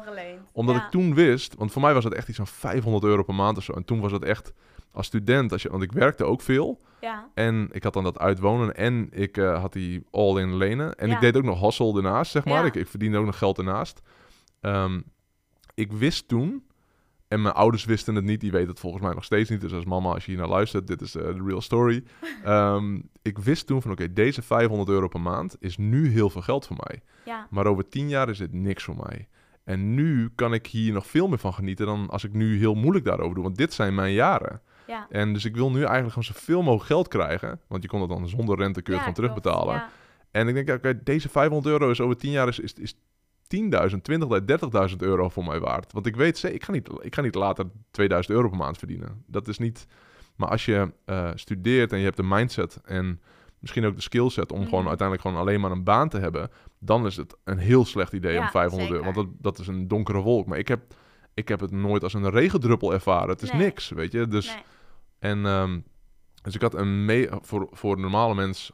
Klinkt ook zo arrogant, maar oké, maar voor, voor de normale sterveling ehm, zou het echt gewoon een mega schuld zijn. Ja, En ik heb altijd gedacht van, damn man, dat is de beste investering die ik ooit heb Ja. gedaan. Weet je, ik ging Ja. toen al, ging ik twee keer per jaar op vakantie. oh ja. Weet je, en, en omdat, om, omdat ik gewoon geld aan het maken was, en dat was voor mij toen ook. En ik wist toen van, oké, dit, dit is nu heel veel, later is heel weinig Ja, de eerste keer dat wij ook naar Thailand gingen.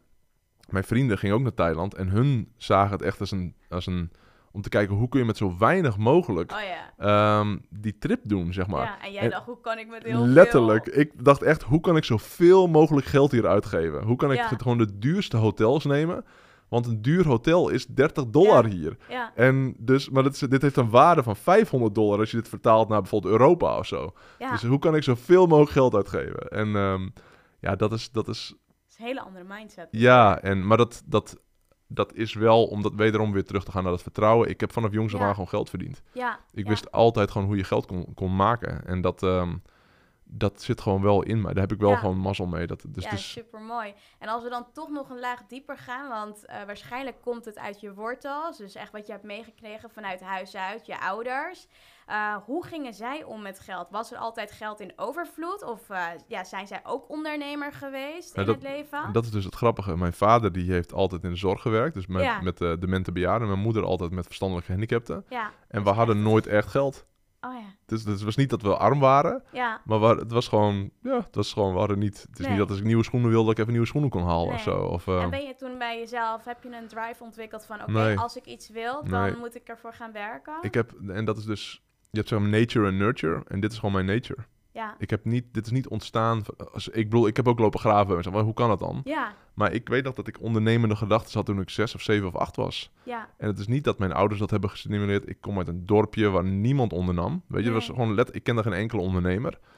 En ik weet nog dat ik die ondernemende gedachten had. En dat ik ook wel dacht van, hmm, dit, dit klopt toch? ja. Maar niemand doet dat. dat, en dus ja. misschien klopt het niet, zeg maar. ja, en, ja, ja. En eh, ja, dat is, dat is, het is echt, het zit gewoon in mij. Ik kan er Ja, niks aan doen. Mooi, Ja. super mooi. Dus Ja. wat je ook aangeeft, hè, het maakt helemaal niet uit wat, eh, hoe je ouders dachten, wat ze gedaan hebben. Je kunt het altijd gewoon nog zelf creëren. Ja, en, eh, Ja. Mijn ouders die hebben me daarin niet gestimuleerd. Ze hebben me ook niet tegengehouden, maar ze hebben me ook niet gestimuleerd. Nee. Ze lieten me gewoon mijn ding doen. En eh, ze vonden het allemaal prima. Mooi. Maar het is niet dat, zij, dat ze zeiden van... Oh, ja, ga nu inderdaad die speltjes maken. Ga langs de deuren Ja. om het te verkopen. Dat is... maar ze hebben wel altijd gewoon... Als ik iets wilde, dan, dan, dan, dan hielp... het gewoon oké. Ja, weet je, dat is gewoon prima. Ja, Maar... ehm, dus, dus, dus, ze- zij gaven mij gewoon eigenlijk het vertrouwen van... Doe Ja. gewoon je ding maar. Maar waar het vandaan komt... En als ik kijk... ja, als je naar de roots... Mijn opa's... Ik heb hem nooit gekend, maar die... ehm, dat was ook wel een hostler, geloof ik. Dat weet ik eigenlijk wel zeker. En, ehm, en mijn... eh, dus daar komt het misschien dan een beetje vandaan, maar mijn ouders beiden niet. En mijn pa nu de laatste tien jaar wel. ja. Dus die heeft, eh, die heeft de transitie gemaakt een jaar of tien geleden. Ehm, dus dat is hartstikke tof. Maar ook daarin is het niet zo dat hij eh, elke dag compleet nieuwe dingen doet. Hij doet het echt omdat hij een boodschap heeft die hij eh, de wereld of mensen mee wil helpen. Maar niet dat hij denkt van, oh, ik ga geld verdienen. Geld interesseert hem niks. Nee. En mijn moeder die is daar, ja, ook niet echt, zeg maar. Dus dat is, dat is heel, ehm, heel grappig. Ja, bijzonder. Nou, wat je natuurlijk ook aangeeft toen je dus eh, commerciële economie studeerde, ben je dus eigenlijk al in alles gaan lenen. Eh, heeft dit patroon zich ook verder ontwikkeld? Dus dat je toen je echt gewoon met je bedrijf begon, dat je echt veel meer begon te lenen, omdat je wist van oké, als ik nu gewoon al inga en eh, bijvoorbeeld een ton ga lenen of wat dan ook, Ja. dat ik er zoveel mee kan creëren? Of heeft dat zich niet zo Nee. ontwikkeld? Enige lening ever was IBG. Oh ja. En ja. dat, is, dat is wat ik toen... eh, en ik heb ooit soorten met van geld geleend van Danielle... één keer een maand om de huur te betalen. In, eh, weet ik veel, 2004 of zo. ja. En daar is ze nog steeds heel erg trots op. Dat ze toen ooit mij, eh mij een paar honderd gulden... Ja, precies. Ja, ja, ja. Dus zij claimt nu mijn succes ook natuurlijk 100%. dus dat, en dat mag ze ook doen. Ehm, maar dat is het enige wat ik toen... toen ik, want ja, dat was toen ook wel... Ik was, ik was een keer bij een vriend van mij, bij zijn oma... En toen had hij zijn propedeuse gehaald. en toen ja. zei zijn oma, en die was toen echt 70 of zo, van... Oh, dan mag je 10.000 euro lenen bij de Rabobank. Gewoon, ik denk, hè? Hoe kun je dat weten als oma zijn? Dat je als je propedeuse had, dat je 10.000 euro naar de Rabobank kunt ophalen. Dat soort, dat soort dingen deed ik niet, weet je. Dat was... eh, nee, Dat vond ik dan... dan want dan betaal je echt... eh, heel veel dik- rente. dikke rente. Ja. En dat is wel iets wat ook invloed heeft. Dat je een hypotheek wil nemen, dat soort dingen. Dus ik was een bepaalde. Ik was niet roekeloos. Nee. Ehm, Maar je wist gewoon, dit was natuurlijk bij... ik denk, eh, ja, dit is een buitenkansje. Ja. En let's have some fun. En eh, ja, Cool. ja. Leuk man. En over tijd gesproken, er komen regelmatig mensen naar je toe die vragen voor samenwerkingen. En meestal zeg je hier nee op, simpelweg om jouw eigen focus en energie te bewaken, of eigenlijk te bewaren, wat heel begrijpelijk is. En wat is voor jou nou wel een reden om nu met iemand samen te gaan werken? Het gevoel moet goed zijn. Ah, dus ja. het moet gewoon helemaal kloppen van oké, dit is gewoon... En ook dan eh, duurt het best wel lang voordat we echt gaan samenwerken, zeg Ja, maar. Dus dat... ja. ehm, met Dolly ook was een anderhalve of een jaar of zo eh, vrienden geweest voordat we bijvoorbeeld de podcast starten. En toen is het, heeft het heel lang geduurd voordat we ons, weet je, nu ons eerste samen, gezamenlijk Ja. event doen en nu, nu ook webinars en zo samen doen. Ehm Damian heb ik nooit echt business mee gedaan. Nee. Ehm, wat echt wel een keer gaat komen waarschijnlijk. Maar we Ja. zijn al heel lang goed bevriend en we weten beide van wat de waarde is als we bij elkaar komen en iets samen zouden gaan doen. Ehm, dus dingen hebben gewoon ook tijd nodig. En ehm, ik, ook daar kijk ik wel kritisch naar. Van, ja, je kunt ook heel snel met iemand gaan... Dus met Dolly was dat ook. Heb ik, hebben we ook uitvoerig over gehad. Van ja, we gaan nu gezamenlijk in business. ja, Het laatste wat, ik wil, wat voor mij duizend keer belangrijker is, is onze relatie. ja. Zeker. En met Damian ook, weet je. Als ik met hem... Het allerbelangrijkste is gewoon de relatie. Dus ik heb liever een goede relatie dan een goede business samen. Ehm, maar je moet er ook niet al te bang in zijn natuurlijk. En als je Nee. heel open en eerlijk ehm, met elkaar blijft communiceren... kan het ook niet echt heel erg fout gaan volgens mij. Ja, Ehm, maar het moet gewoon goed voelen. En Ja. heel vaak... ehm, heel vaak is gewoon een, een, een partij of de een heeft... dus ik was laatst bij, bij de groep waar ik zit in, in Phoenix... en daar hadden ze het ook over samenwerkingen. En eh, er was Dan Sullivan die zei ook van... het slechtste wat, eh, wat, wat kan gebeuren in een samenwerking... is dat één partij van tevoren geld wil hebben. mhm. En ik, ja, dat is wel interessant. Weet je, het mooiste is dat je gewoon samen iets gaat doen... ja, En dat je vanuit daar gaat creëren. Dat is het ideaalbeeld. Tuurlijk, in sommige gevallen ehm, is, is, heeft een van de partijen ehm, heeft geld nodig of wil een transactie doen of wat dan ook. Dus dat is een ding. Ehm, en ook heel vaak is een van de partijen wilde toch net wat meer uithalen, wat dan ook. En eh, ik, ik heb daar wel een goede eh, radar voor ontwikkeld. Dat je voelt van oké, is het gewoon echt omdat je samen gewoon wil groeien? Of is het omdat een partij er toch net wat meer uit wil halen, zeg maar. En als dat zo is, dan, dan, dan weet je al van ja, dit is niet, eh, niet, eh, niet met 100% zuivere intenties. Wat prima, weet je, je kunt dat allemaal verklaren van ja, het is toch business en dit en dat. En Mhm. dat snap ik ook allemaal wel, maar zo werk ik niet. Nee, Weet je, nee. dat, dus dat, ik, ik heb zoveel samenwerking die ik nu zou kunnen starten waar ik me heel veel geld mee zou kunnen verdienen. Waarvan ik weet van nee, dat gaat me niet meer vrijheid geven. Nee, en dat de- is toch wel een belangrijke Ja, ja, kernwaarde ja, voor je. ja. ja. ja, mooi. Ja, Nou, welke belangrijke verandering zal er volgens jou de komende jaren plaats gaan vinden, waarvan het belangrijk is om dit te weten en waar jij je zeker op zal voorbereiden als het gaat om online marketing en of online ondernemen? Ehm, ik denk kwaliteit. Dus dat je iets. ja, dingen worden gewoon steeds transparanter. Dus als je Mhm. iets verkoopt of iets doet wat niet, niet helemaal klopt, zeg maar, dan, dan gaat dat. Op wat voor manier komt dat wel naar boven? Dus Ja. het kan zijn dat je, weet ik veel, je Facebook-account wordt geblokkeerd. Of eh, het kan zijn dat, je, dat mensen erover gaan hebben. Of weet ik veel. Dus kwaliteit en ook wel de intentie om, om echt goede dingen te doen. Ik denk als je die kernwaarden hebt. Dat je op lange termijn kunt gaan winnen. En als je die kernwaarden niet hebt, dat het gaat om ik wil gewoon geld verdienen, Mhm. dan, ehm, dan kan dat nu nog wel. Maar of dat in 2022 echt nog kan, wordt gewoon steeds lastiger. Ja. En weet je, we hadden het net ook gewoon even over dat, ehm, ook met Jaap, dat, ehm, dat als je je business start, ja, dan moet je gewoon door een fase heen die gewoon best wel lastig is. En, en dus je moet gewoon bouwen en bouwen en bouwen en bouwen. En op een gegeven moment ben je er, zeg maar, dan oké, nu loopt het eindelijk. En als je constant bouwt aan iets wat heel goed is, ja, dan kom je daar uiteindelijk wel. Maar als je steeds iets doet om, ja, om wat geld te verdienen, ja, dat wordt gewoon steeds lastiger, denk ik. Dus ik denk, ehm, als, ik denk dat je echt gewoon blessed bent als je weet van oké, dit is wat ik doe en ik ga hier gewoon voor de aankomende jaren. Dit is gewoon wat ik ga uitbouwen de aankomende jaren. Versus oké, we zien het wel. En we gaan van dit naar dat, naar dat, naar dat. Ehm, en het is super saai antwoord misschien. Maar om wel ehm, ja, gewoon één of twee dingen te maken die gewoon super goed zijn. En dat gewoon steeds uit te breiden. Dus Ja. eh, dat is een ding wat, wat, wat, eh, wat gaat veranderen volgens mij. En ehm, dat je gaat onderscheiden de aankomende jaren op kwaliteit. Niet op hoe hard je schreeuwt of hoe hard je eruit springt of dat soort Nee. dingen. Ehm tuurlijk moet je ook wel een beetje eruit springen en, ehm, en eh, eh, toffe dingen doen. Maar uiteindelijk is het wel hetgeen wat je aanbod moet gewoon supergoed zijn. Ja. En dat vind ik ook wel weer tof, want dat, dat zorgt er ook voor dat je ehm, zelf als persoon en als ondernemer gewoon steeds beter moet gaan worden. Ja. En scherper moet gaan worden. ja, mooi. Ja. En stel dat eh, jouw business ten einde zou lopen, wat natuurlijk niet gaat gebeuren, maar stel, en er zou één marketing stunt zijn die je nog zou mogen herhalen, welke je ooit eerder gedaan hebt, welke jouw business met nog minstens een jaar zou kunnen verlengen, simpelweg omdat het zoveel teweeg zou brengen. Welke marketing stunt zou dit dan zijn? Ik zou dan webinars gaan doen met mensen die mij vertrouwen en die het waardevol vinden wat ik te melden heb. En Ja. ehm, dus dan zou ik voor hun webinars doen en dan zou ik mijn of hun product pitchen, maakt me niet uit of ik zou whatever pitchen. Ehm, dan ben ik weer in de game. Ik ben gewoon heel goed in webinars. En, ehm, Ja. en als ik mensen op eh, een webinar heb, dan red ik me wel. Weet je, dat is. Dus eh, als ik nu alles kwijt zou raken, het enige wat ik nodig heb is mensen op een webinar en dan komt het wel goed. Ja, Ja. supermooi. Ja. Supermooi. Nou, ik, eh, ik wil jullie al, allereerst natuurlijk weer bedanken voor dit toffe interview. Ik vond het echt super leuk weer om eh, jou te mogen interviewen. Natuurlijk, ehm, ja, er is natuurlijk heel veel gebeurd in de afgelopen maanden. Dus sowieso dank je wel daarvoor dat ik weer de kans heb gekregen om je te interviewen. Graag gedaan. Ehm, ja, misschien heb je nog een afsluitende les of takeaway voor de luisteraars die je nog wil meegeven. Ehm, wat is jouw grootste les? Zeg maar, je bent naar mijn seminars geweest en voor mij check je ook wel mijn podcast en dat soort dingen.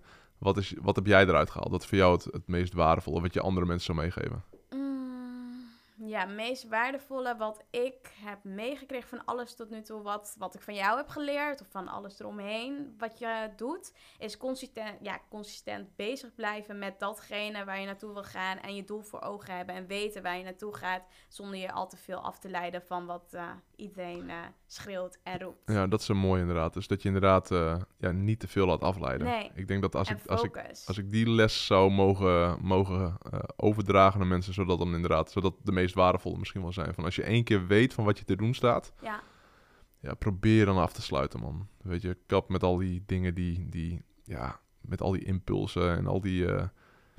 het heeft niet zoveel zin. Je moet gewoon get to work en doe je ding en ehm, doe het zware, weet je. Want het is gewoon zwaar. Het is zwaar om ja, ehm, daar doorheen te gaan en te creëren en te bouwen en, en door het stoffig heen te gaan. En ja, durf daar die pijn ook op te zoeken en, ehm, en word dan die betere persoon. En dat is zeg maar die persoon ook die de aankomende jaren kan, kan gaan winnen. Maar die persoon die super afgeleid is en door alle afleidingen gewoon steeds die afslag neemt en die afslag, dan wordt het gewoon lastig. Dus focus vind ik de ene kant een heel mooi woord, aan de andere kant is het ook gewoon overrated, zeg maar, wordt gewoon veel gebruikt.